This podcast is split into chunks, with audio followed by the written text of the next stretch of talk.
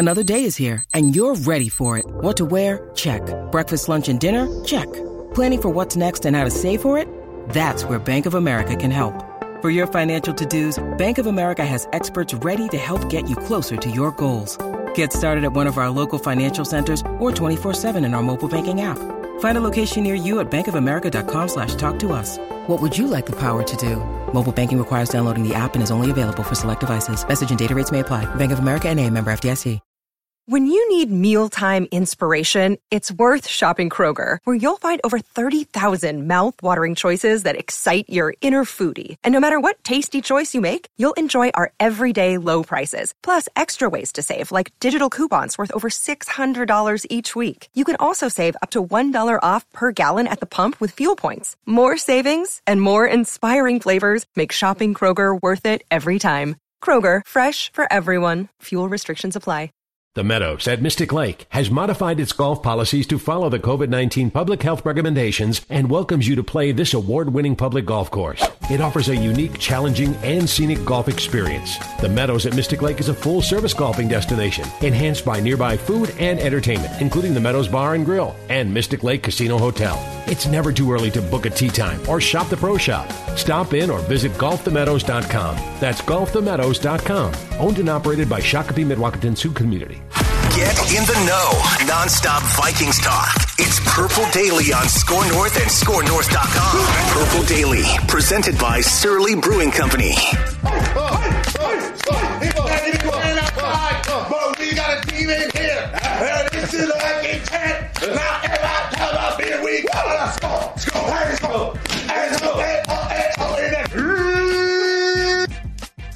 And welcome in with that to Purple After Dark.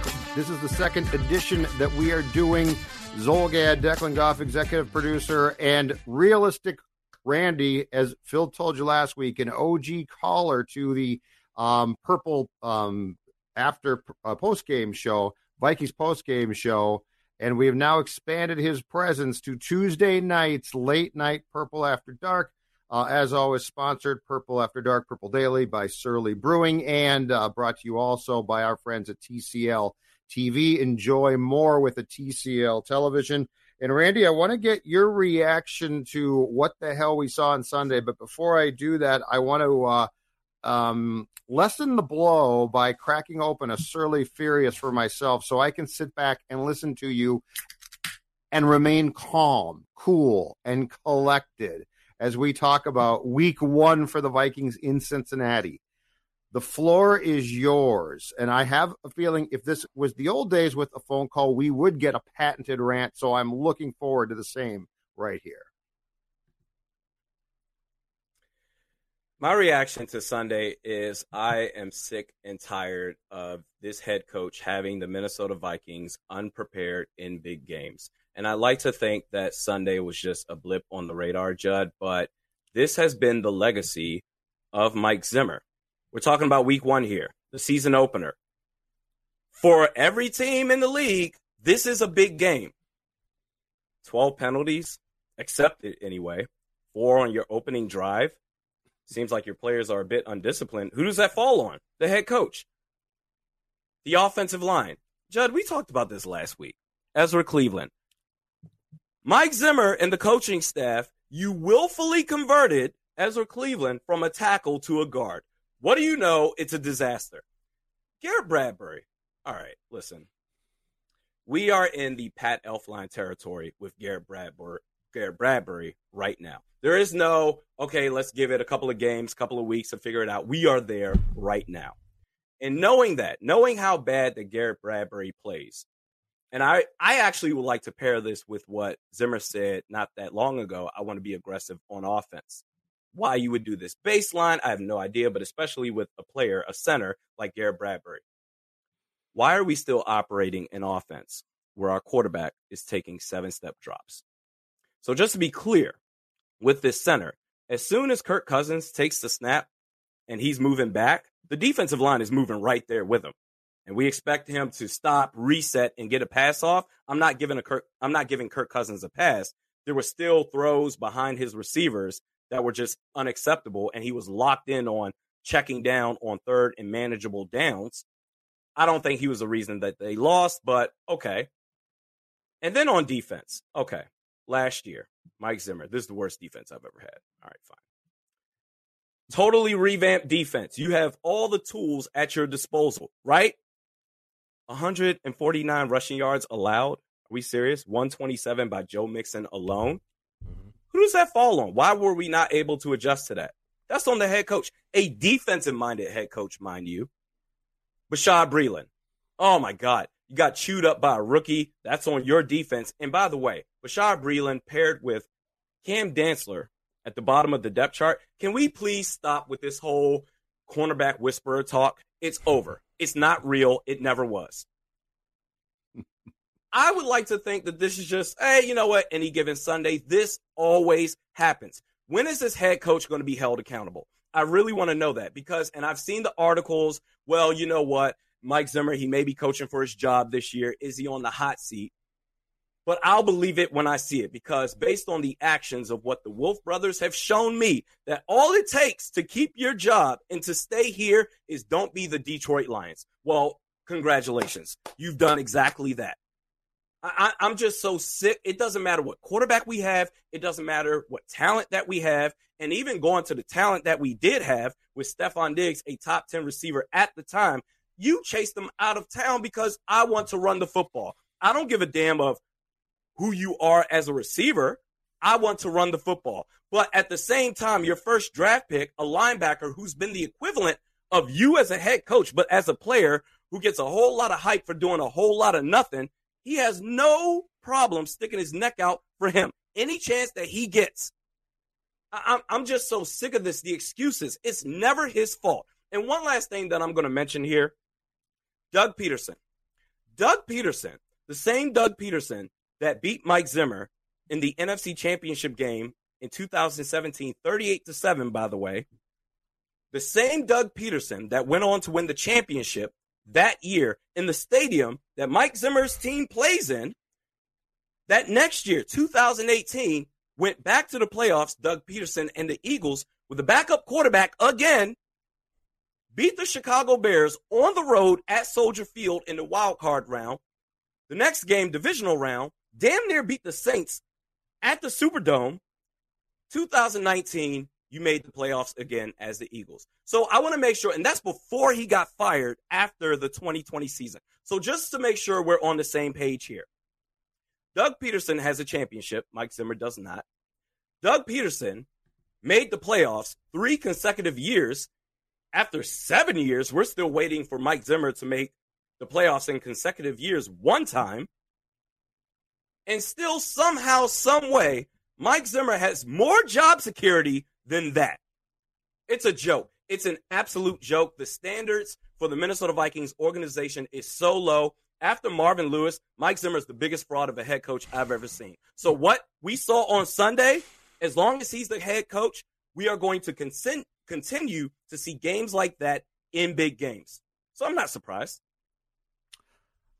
All right. I love it.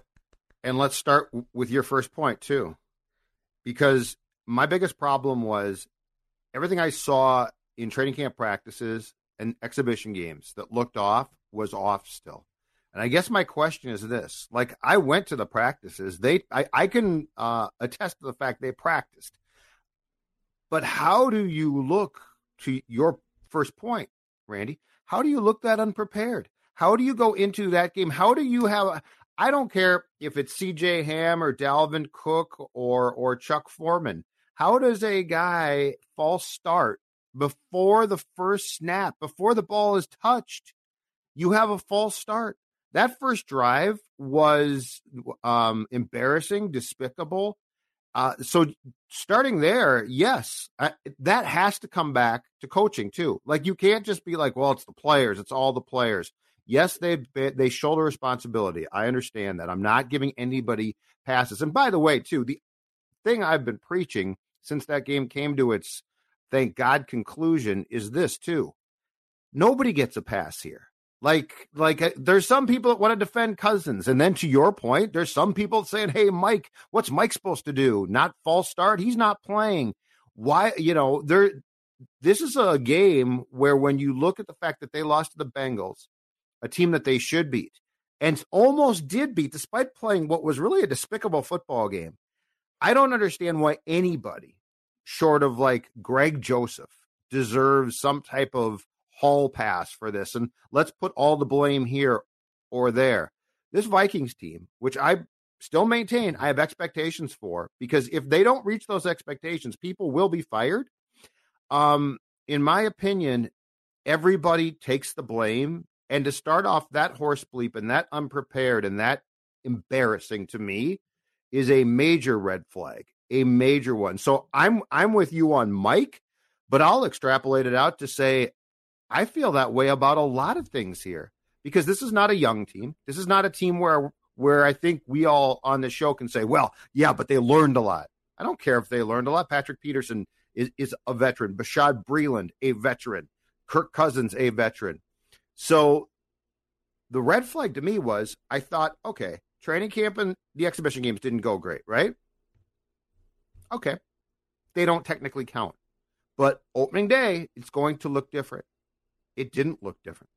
It looked the exact same. It was a continuation, and that's a major problem to me. In fact, the continuation, specifically with Bashaud Breeland, got destroyed by Tyreek Hill that preseason game against the Chiefs.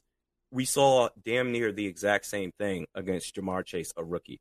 That whole time, and it looked like it was a zone defense to me on that touchdown play, but based on how the play worked out, if you know you're supposed to be the deep man, you're looking at the quarterback the whole time. You can feel your receiver, your man running by you. Why are you still looking at the quarterback?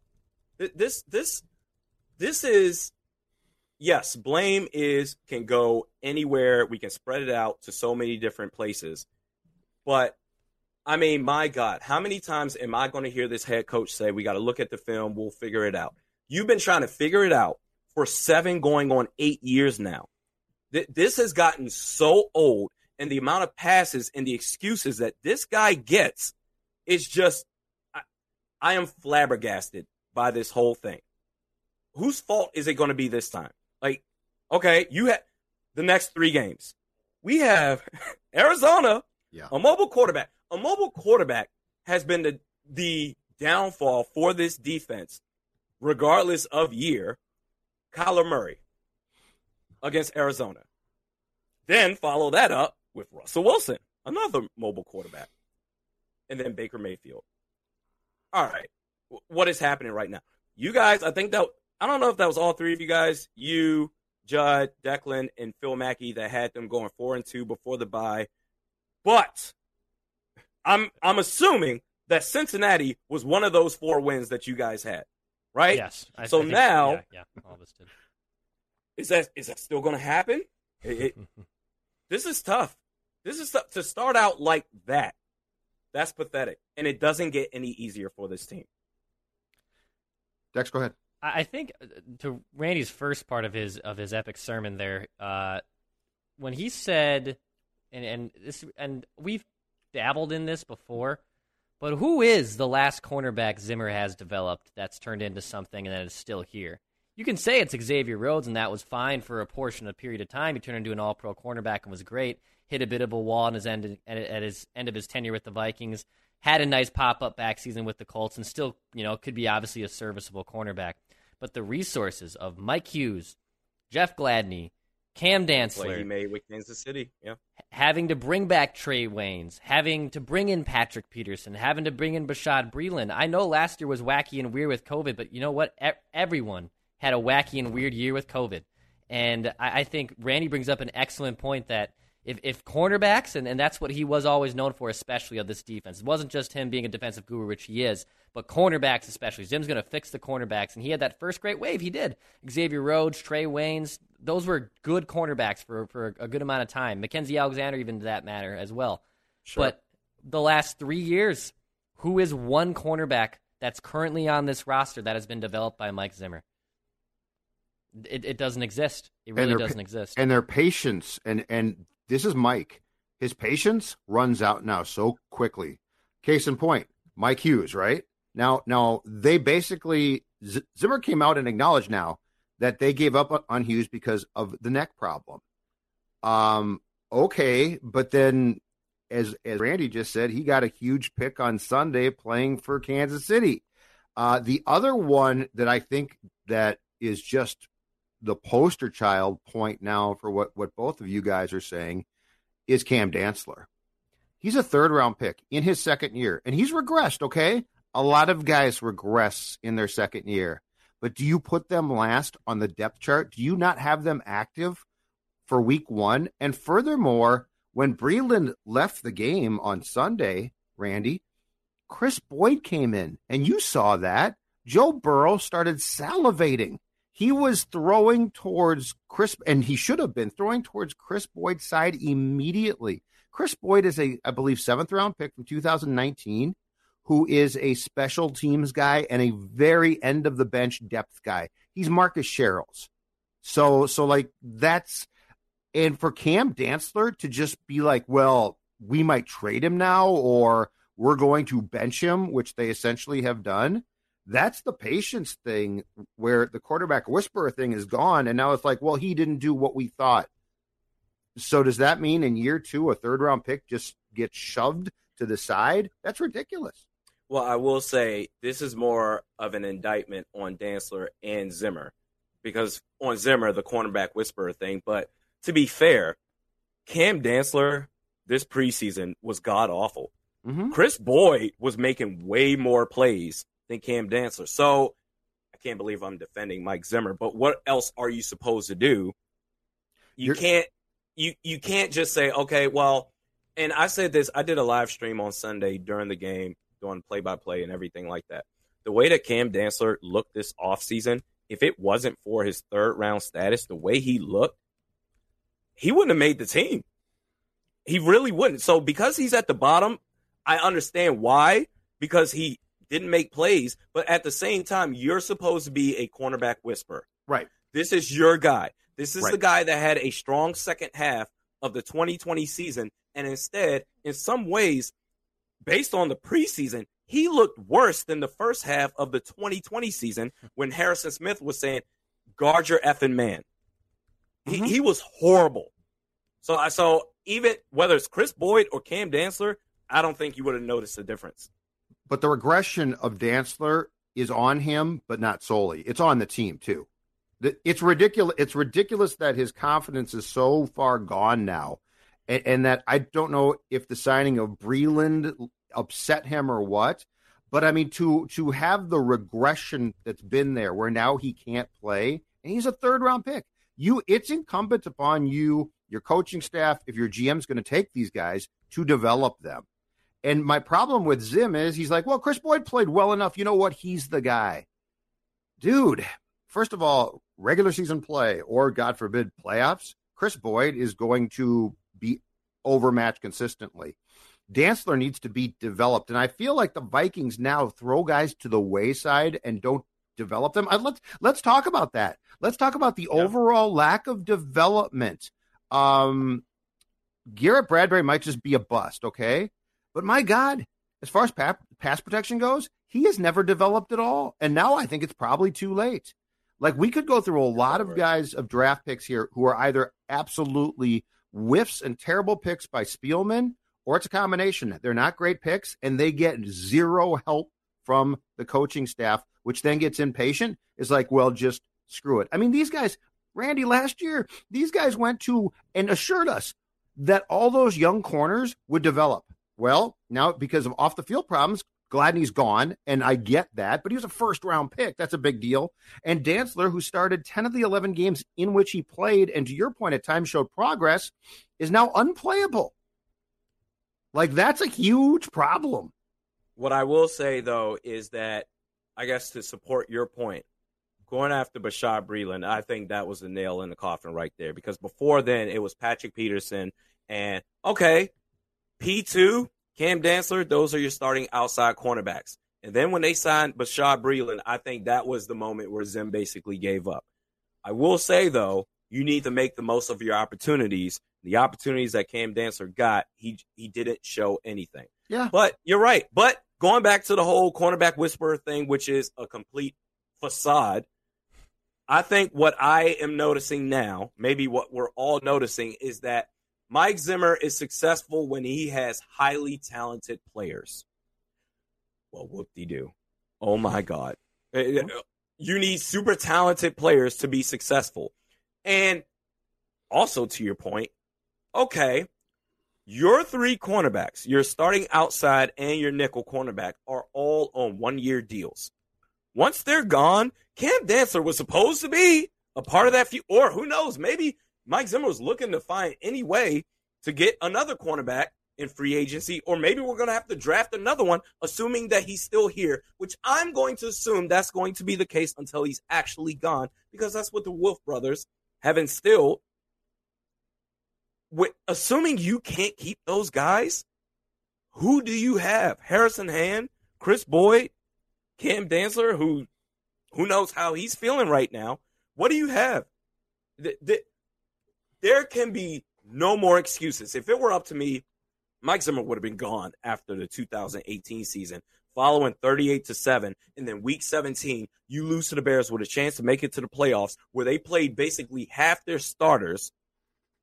Speaking of big game moments, there can be no more excuses. It's over. Put up or shut up. The time is now. 100%. Absolutely. This head yeah. coach, he. Well, but but I I won't say this in defense of Mike, but I will say this as a broader part of the conversation that we are having here is it's the head coach, it's the GM, it's their choice at quarterback, it's a lot of things. I, I mean, they're flat out right now is a lack of development um, when it comes to their young players from the coaching staff as well. That those that that guys who who some teams help, this team too much doesn't help. Perfect perfect example that I've heard. Okay, I've heard, and some people so far have proven to be right. It's one game, so we have no clue. But you know, Jameis Winston, after a year with the Saints, right, of playing behind Brees on Sunday, looked good, looked pretty good.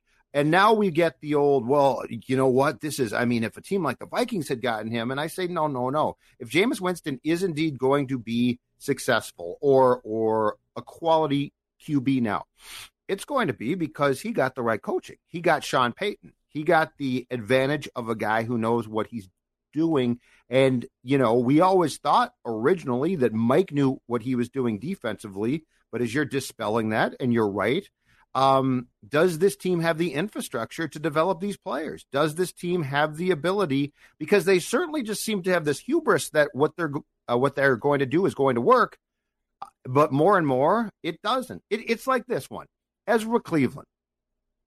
So he's a left tackle. He gets moved to right guard, and you know what? He steps in, and we think he plays.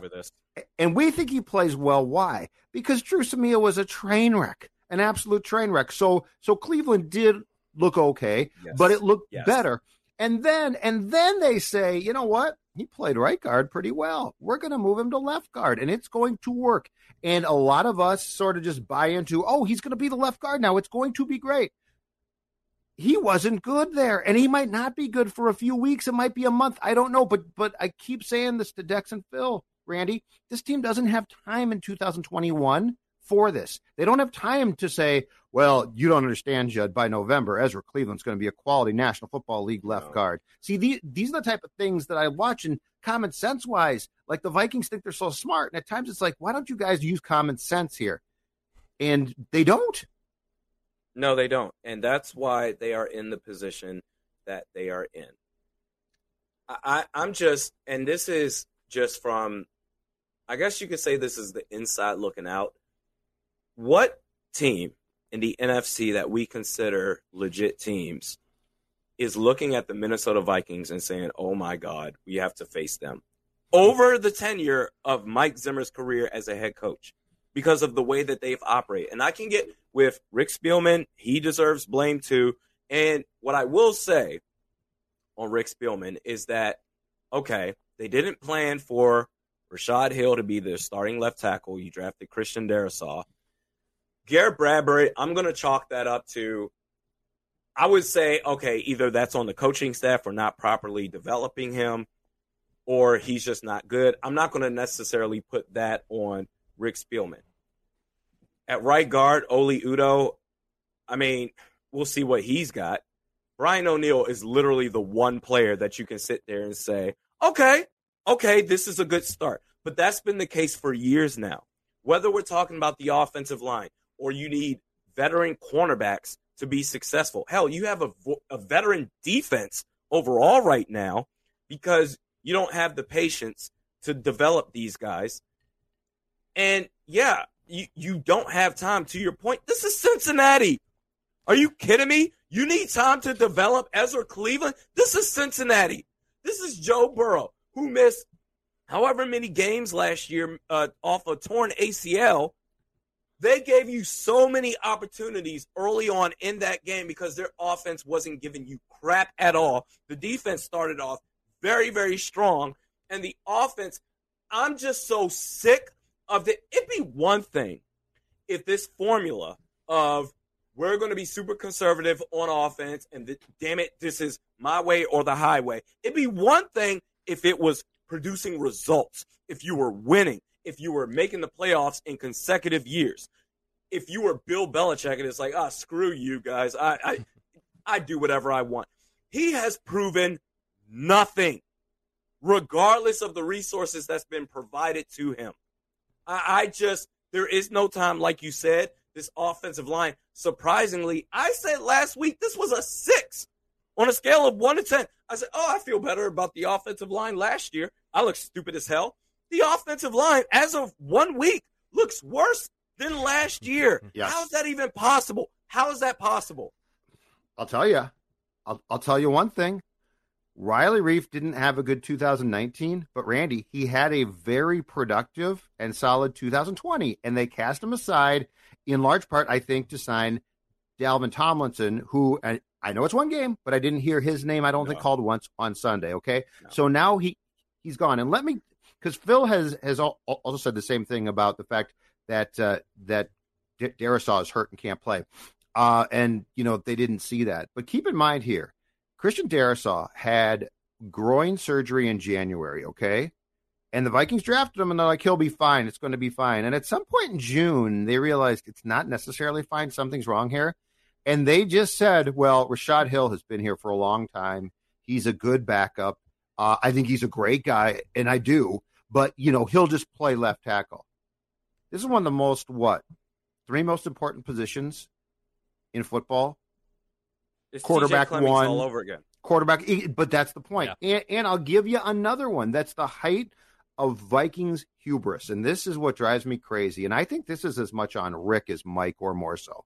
The height of Vikings hubris is Oli Udoh, God bless him, is a tackle by trade. I don't think he has played guard.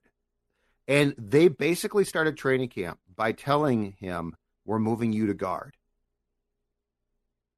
Okay. Number one, and I don't know if it's because Cleveland made a decent transition, but for whatever reason, they took this kid who is still, you know, an unknown for sure. It's not like he's a first round pick. Sure. And they just said, we're going to move you as training camp opens to right guard and hope you win the job because Dakota Dozier's so bad. But think about that for a second. In a win now window, like you need to win now, people will lose their jobs if you don't. An offensive line that has to protect Kirk Cousins. We know he needs a pocket. We know he needs conditions to be as perfect as they possibly can be. None of this is a surprise to Declan, Randy, Judd, Phil Mackey, or my dog Stella. Okay. We all know what Kirk needs. And they still said, to your point, we'll piecemeal it together and I think it'll work. Just think about that for a second. Drives me crazy. Yeah, it's frustrating, especially because, look, we all made assumptions that Christian Darrisaw and Wyatt Davis were going to step in and be day one starters. I get that. Um, injuries, yes, assumptions, yes. But, obviously derailed but, that. But but they did, and but to Judd's point, they did also nothing else to try to fix it and, and to get some type of free agent to, to, to do something about it. Wyatt Davis, though, to be clear, never took a first team snap starting in minicamp. So what we thought is not true. Christian Darrisaw was going to start, was supposed to start, but Wyatt Davis they never gave him a chance. They didn't like that. I think he he came into camp um, bigger than they wanted. but he's an NFL guard, so you might want to be like, okay, lose a few pounds, but being fat's not a bad thing. So I I will disagree. I think the Wyatt Davis thing is self inflicted. I don't think they ever plan on giving him a realistic chance to win that job. That's what we all thought, and I think we were probably right. But I mean, these are again, these are the machinations of the Vikings that you know they lose that first game, and you're like, uh, yeah, it's not shocking as as surprised as I was. You did a lot of things to self sabotage. Then that's infuriating. If mm-hmm. what you're saying is accurate as far as they brought, because I sat here and said, "Oh my God, Rick Spielman, this is one of the greatest off seasons for the Vikings that I've ever seen." Part of it was because of Wyatt Davis. I expected him to just step in because I mean we've gone down this road of free agent signings, Dakota Dozier, all this other stuff, to where Wyatt Davis, this is the guy that you're going to plug in. Great. But if they really drafted him and brought him in to not really give him a shot, then that that's that's on the Vikings. Anything that happens from this point for the rest of this season that if if it's not a success, the Vikings organization from the ownership on down have no one to blame but themselves. Yeah, absolutely. But you know what, too? I mean, and and you said this, Randy, and you're a thousand percent right. I think the Wilfs are willing to spend. I think they care. I think they want to win, but their inability to to pull the trigger on substantial moves um, can be maddening. And Brad Childress, to be clear, was fired because he was insubordinate. Okay, like if Zimmer was insubordinate, he'd get fired, but he's not. He's cantankerous. He's often in a bad mood. But I mean, Brad Childress cut Randy Moss without telling ownership, and they're like, yeah, okay, that's gone too far. But I mean, Rick Spielman has been here since 2006 now. 2006, Randy. Um, Mike is going to Mike easily could have been uh, dismissed. You're right. After 18, 18 was a that huge, was the time to do it, and it's such a red flag when you go out and you sign Kirk Cousins and essentially say, okay, this is the piece. That was the final piece of the puzzle. Like, keep in mind that that wasn't like, uh, well, we got a quarterback, and in three years we're going to try to win a Super Bowl. That was Case Keenum's gone. Yeah. yeah. Uh, Kirk is in, and Kirk is the final piece because our defense is so good. So yeah, you are right about the fact, and and I think that this is a win or else year. But I am curious because the Wilfs, when it comes to this current administration, have been so slow to make moves, and they know they don't know football great. And in some ways, I think Rick's got them bamboozled, if that makes sense too. But they're Giants fans. They grew up Giants fans. The Wilf brothers there. They know what tough football looks like, what championship football looks like. How can you sit here and just say, yeah, th- this is okay? And what really infuriates me mm-hmm. the most, and I hate to circle back to this, but the amount of passes that this head coach gets. Okay, we go to 2016. You started 5 and 0.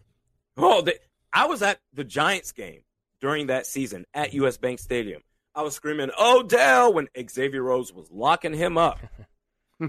2016, you started 5 and 0. You finished what? 8 and 8. Yep.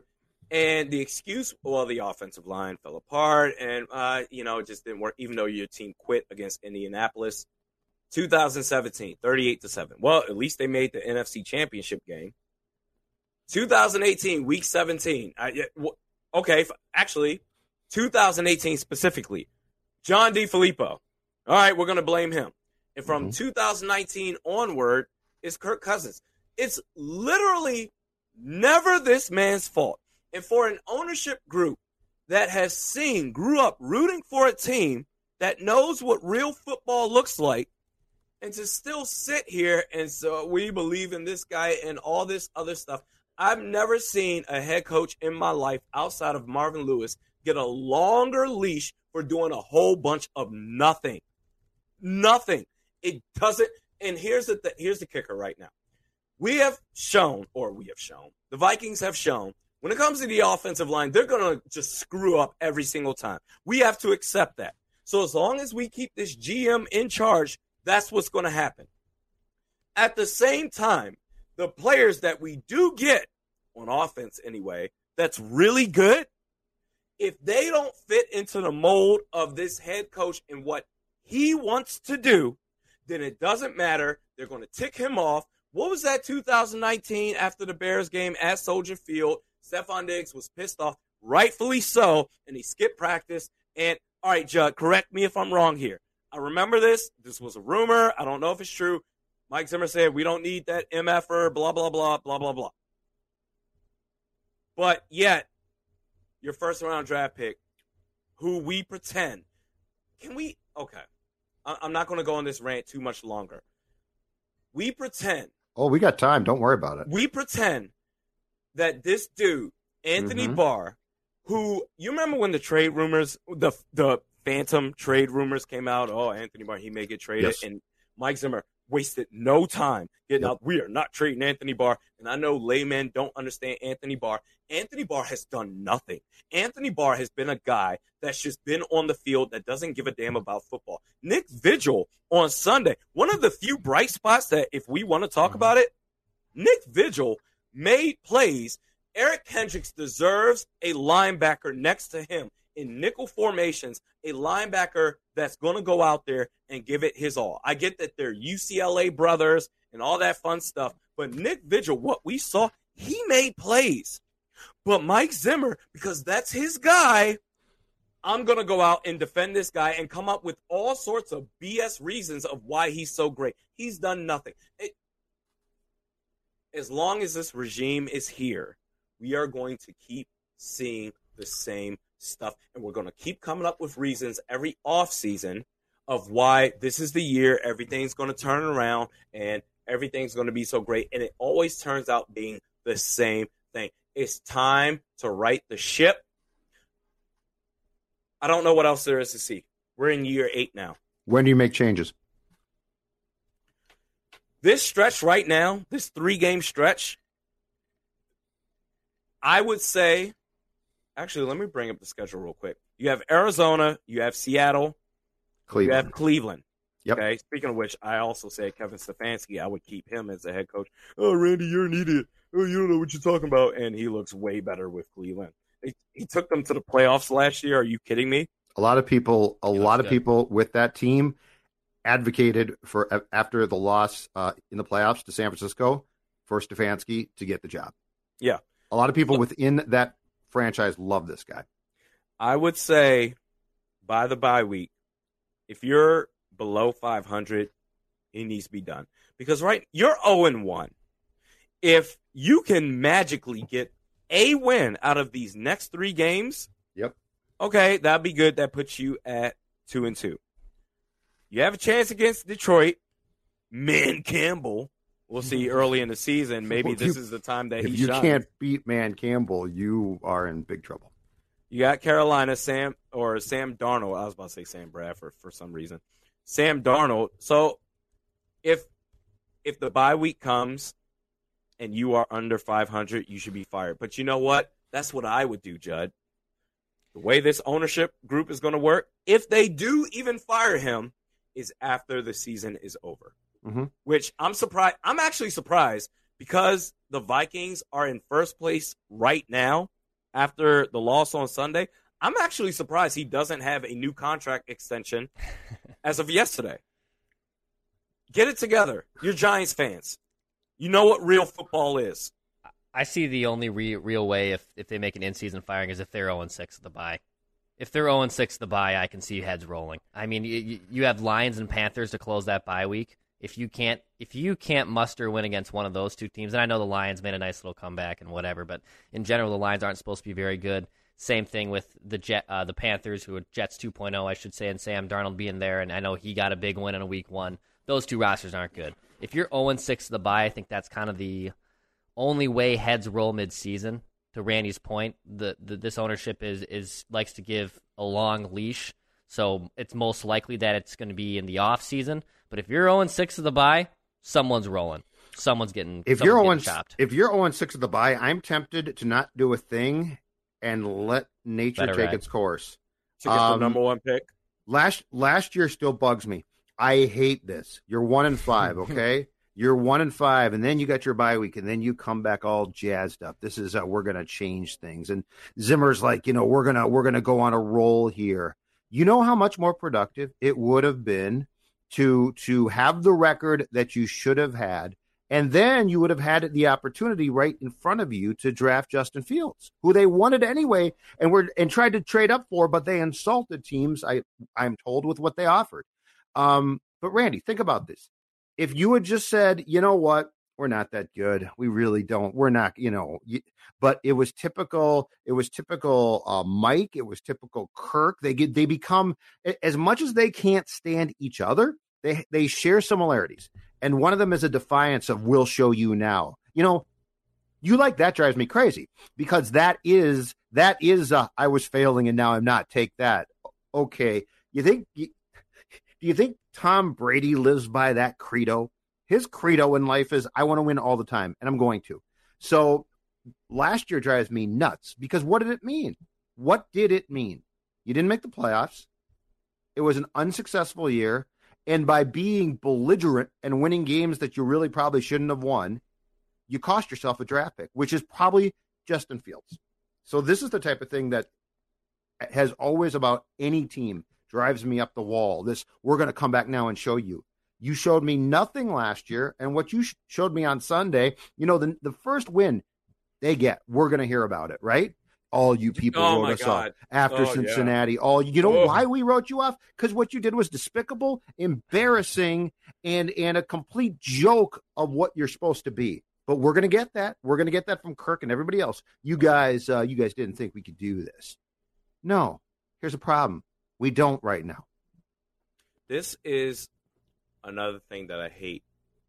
I mean, among the long list of things that really just drive me nuts about this team is that they need bulletin board material to get pissed off and finally decide to say, we're going to play some football here. Why can't you just maximize your team because it's your job? Why can't you just do it because this is what we've been brought here to do? And, but here's the thing. And I almost hate that we are doing this right now because we're speaking facts. But I almost hate it because this is easy just, oh, look at it. They don't believe in us. They, they, they don't believe in us. Uh, hey, we're, now we're going to be motivated. Are you kidding me? But if we were all just, yeah, la di da, rose tinted glasses and all that other stuff, then what do you have? What? You know what? This is kind of going off topic a little bit. But this kind of reminds me of 2019 when you beat the Saints at the Superdome, and it was great. And I gave Mike Zimmer a ton of credit. The mm-hmm. defensive tackle spots that you had with Griffen and Hunter, that was just genius. That was I was I said, wow, great coaching. I've talked a lot of stuff about Zim. That's where it's at right there. Great job. And the way this team handled that win, it was they won the Super Bowl. We, we have nothing else. We proved all the haters wrong. And they showed up at Santa Clara against the Niners. And were they really in that game, Judd? Oh, were they really in that game? After the Stefon Diggs touchdown, were they really in that game? No, they weren't. You know why? Because they didn't have the motivation that this coach needs. Any other coach, hey, let's let's do what we can to win games. But no, we're gonna do what we do. But oh well, if if if the media and and all these other people are saying all this stuff, now I'm extra motivated. You didn't have that going up against San Francisco. But what did he did have against the New Orleans Saints leading up to that game was oh his job security. Oh wow, they they might yeah. be looking to oh maybe they'll trade him to the Dallas Cowboys and all that other stuff. And yep. well, all of a sudden I'm motivated now. Now yep. we're gonna go out there and show them what we have. Why can't you do it? Because it's your job. Do you remember off that point the same exact thing that you just talked about, which is accurate, transpired in the 2017 playoffs? The Minneapolis Miracle. One of the excuses we got after the fact was they were so jazzed up by that win that they had a flat week of practice. I'll say this slowly for the NFC championship game. Think about that. They literally said behind the scenes that they didn't have a good week of preparation for the Philadelphia game, which is one step from a home Super Bowl, which I believe at the time had never happened because they had been so jazzed up by that win. That is the most ridiculous thing. And and you know what this comes back to too? The defiance, the defiance of certain people. Zimmer told the Star Tribune in a big piece that ran on Sunday that he fully plans on continuing to coach through his contract in 2023. Never really addressed that he could just flat out be fired, right? He was defiant in saying, "I plan on coaching. I'm not done coaching. I'll be coaching this team." Um, it's it's the same thing. It's exactly what you're saying, Randy. He's a def- he's completely defiant about things until he's not. And this is where I will tie him and Kirk together. Kirk has some of the same things. Sure. They have some of the same mental makeup of you like that, you see I showed you, and now that I showed you it, it's all cool. I'm going to just take a powder now. This is the type of thing that drives you crazy because this is what separates this is what separates the great coaches and the great quarterbacks and great players from guys who are super talented at what they might do in life, but they don't get the results. I mean, think about how ridiculous it is to say we had a bad week of practice leading up to the NFC championship game. A bad week of practice going into Detroit. Still should win that game, but a bad, okay, sort of get that one. But you're telling me you just won this game, which by the way, you were lucky to win. That was one of the all-time choke jobs. And you and and you know, through the grace of God, the Saint safety goes flying past Diggs, who has the presence of mind to not go out of bounds and score the touchdown and and you've been given this gift. I mean it's a gift. It was the greatest motivational tool of all time which is you guys blew that game and you're still alive. And they said oh we were so jazzed up it was hard to get back up for it. They were up 17 nothing at the half right? If i'm yeah, not mistaken first, yes the first half drew brees was terrible and they were great. Yeah. And okay. Here's what i will say as far as when you said, okay, they didn't have a good practice leading up to the NFC Championship game. I remember a feed that I was watching. I don't know. I've tried looking for this since then. I can't find it. But I remember a feed that I saw where the Vikings team bus, they rolled up to Philadelphia. The door opened. Players were getting off that bus. Kyle Rudolph got off that bus and he had this uh, deer in the headlights look like, oh boy, where are we at right now? And that was the moment that I said, okay, what is happening right now? And I remember watching that game, NFC Championship game 2017. I sat there. My in laws are all Eagles fans. I sat oh, there no. on that couch. I sat there on that couch, all hyped up. I called into your show. I called it to your show. This this never happens for us. The Minneapolis Miracle. This is great. This is amazing. This never happens for us. And like an idiot, I sat there and said, "This is our time now. Of mm-hmm. course, we're going to win the championship at our house, or we're at least going to make it to the Super Bowl." The Eagles. Who are they? I sat there on that couch and watched that game, and from opening tap, was that Kyle Rudolph with the opening touchdown yeah. on that first drive? Okay. Yeah. And then when the pick six happened and everything else after that, it was just nonstop seething. It was just wow. I've been a fan of this team for almost 20 years, and the same thing is happening again.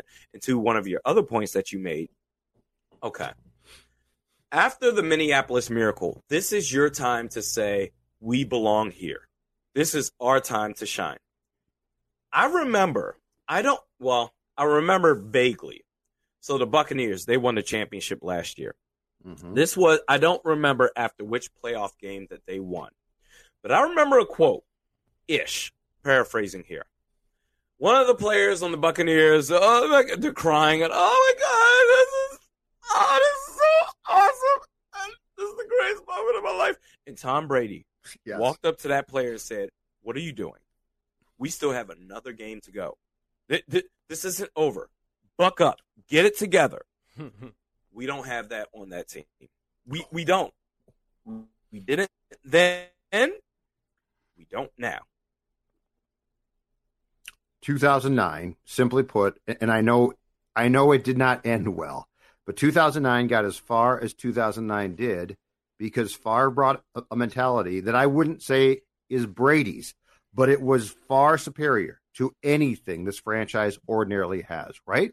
It, It was, was, a thing we've ever had. Yeah. it was a That I've been mentality. watching the team. Well, and yeah, and go back that year to week three, because the first two games they they won at Cleveland and Detroit, and Favre managed those games. And I remember we all wrote Brett Favre is managing the game. This is how this is how the 39 I, I think that was his age at the time. This is how the 39 year old Brett Favre is going to do it. And he took one look at those stories because he read everything and thought, okay, I'll manage this game. San Francisco. And San Francisco, that week three game changed the mentality of that franchise for one year completely. Greg Lewis, Greg Lewis, who now is get, getting in scuffles on the sidelines for the Chiefs a- as a coach, um, caught one of what, 10, 15 pass. I, I mean, he didn't catch lots of passes, but that established a, a theme that this franchise has lacked since and really lacked before that too. And that's the difference. And, and I'm not trying to say, I mean, Kirk is never going to be that guy, so don't get me No. wrong. But but what I'm saying is this franchise, to what your point, completely lacks that instinct of here's what we're gonna do to win a championship. Not here's what we're gonna try to do to sneak into the playoffs, which is what I feel like the mentality is here far too often. I mean, Case Keenum, Case Keenum had to sort of give give you guts. uh personality. That's he not had exact- guts. Exactly. So But who is what leader do we have on this team? What leader, whether it's coach or player, yeah. is is on this team? Dalvin Cook, Harrison Smith. I mean, those are guys. Even Adam Thielen. Those are guys. Danielle Hunter. I mean, you can name a ton of players. They're super talented, but they're more just, hey, we show up, we play, we ball out. That's what it is. Honestly, the only guy that I can remember as of lately that's been a true vocal leader on this team was Everson Griffen before he departed. Now he's in a reserve role. right. So who do we have now? The the only guy that comes close that I've seen, and, and he doesn't play the right position to actually do it, Justin Jefferson. He Yes. carries him. Okay. He carries Yeah. himself. He carries Yep. himself with that. I am an SEC star, and now I'm a National Football League star swagger. right. And and he, you can tell when people respond to that type of guy, right? Like nobody responds to Kirk like that. Justin Jefferson carries himself in a way that I feel like he he earns respect just from his swagger, which in football and in sports is important.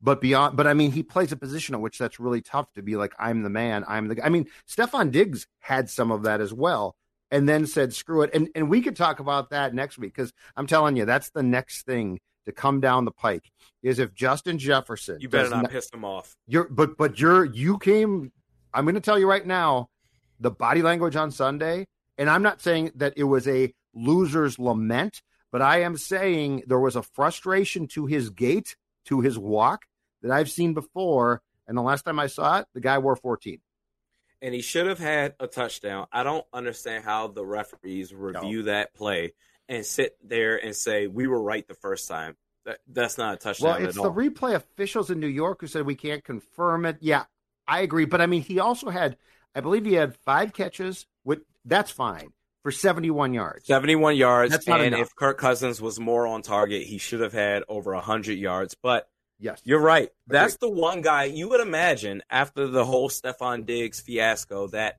with Justin Jefferson, we are so blessed to have. We lost a top 10 receiver, and what are we going to do? And I sit, sat here and said, This is one of the worst takes I've ever had in my life. Uh-huh. I sat there and said, when we just when we drafted Justin Jefferson, I said, okay, uh, he's gonna be all right. He's gonna be a Mohamed Sanu type. I said that. I, I went out there and said that he's gonna be a wide receiver too. He's gonna be solid, whatever. But we lost Stefon Diggs. One of the worst takes I've ever had in my life. oh I've had So I was wrong about that. But but okay. But I would hope that you have learned your lesson that what happened with Stefon Diggs and the way that Stefon Diggs went about it, I'm not going to go on this tangent because I defended him so much, but the way he went about it, at least Percy Harvin requested a trade with the team. Stefon Diggs basically bitched and moaned on Twitter, and that's how he got traded. Mhm. But you would think, okay, the base of that is we have a star receiver here. Let's yes. make sure that we don't annoy him because yes. The opportunity that he gets, he's going to sit here and request a trade or whatever. And how many times we saw the Bengals, their final possession of the first half, wasn't that the score to Ja'Marr Chase, the yes. 50 yard touchdown? Okay. Yep. I am so sick and tired of seeing these teams across the league operate in shotgun, be aggressive before the end of the first half. And we have this team that's just, I, I just, this team reminds me of I'm from Washington, D.C., Maryland, Virginia area. This team reminds me of Dallas versus Washington. Just old school Emmitt Smith and Art Monk. And I, I just, I don't give a damn. We're just going to do what we do. This is old school football, which is more infuriating. The players that you have, the players that you have, I just hate how we just the offense, whatever. Outside of Dalvin Cook, I don't care who's on offense. The defense, Anthony Barr, he hasn't done anything, but I'm going to sit here and pretend like he's the second coming of Lawrence Taylor. It's week one. There's 16 games left to go. I get it. But this has been same old, same old that I've been seeing for seven years. Something has got to give. And it's got to give sooner rather than later. These next three games don't get any easier. And that was a game where, my God, Cincinnati is Cincinnati. Are we serious right now? That's what Declan what's, said. What's yeah. going to happen? What's going to happen? Yeah. Arizona, Chandler Jones. Don't. Yeah, I know. I know. Lunch. What's Rashod, happening right against now? Rashod Hill? Exactly right. What's happening? Great stuff, sir. Uh, before we go, uh, plug your stuff because people obviously can find you here on Tuesday nights, but you also have your own podcast. Yes, yes. I'm on Twitter at realistic underscore Randy. YouTube, you can just search realistic Randy. You'll find me there. And then I'm here Tuesday nights with Judd and Declan Goff and sometimes Phil and Mackey. Sometimes Phil when Phil's here. Sometimes Phil. and we'll make it happen. But yeah, that's where awesome stuff, man. And don't forget too, you can always uh, drown your sorrows or celebrate mm-hmm. with our favorite beer here, Surly Brewing. And in my case, it's Surly Furious. You do enough settling in life, crack open a Furious, enjoy the IPA that revolutionized Minnesota craft beer. Don't settle, get surly like we just did. We will talk to you soon.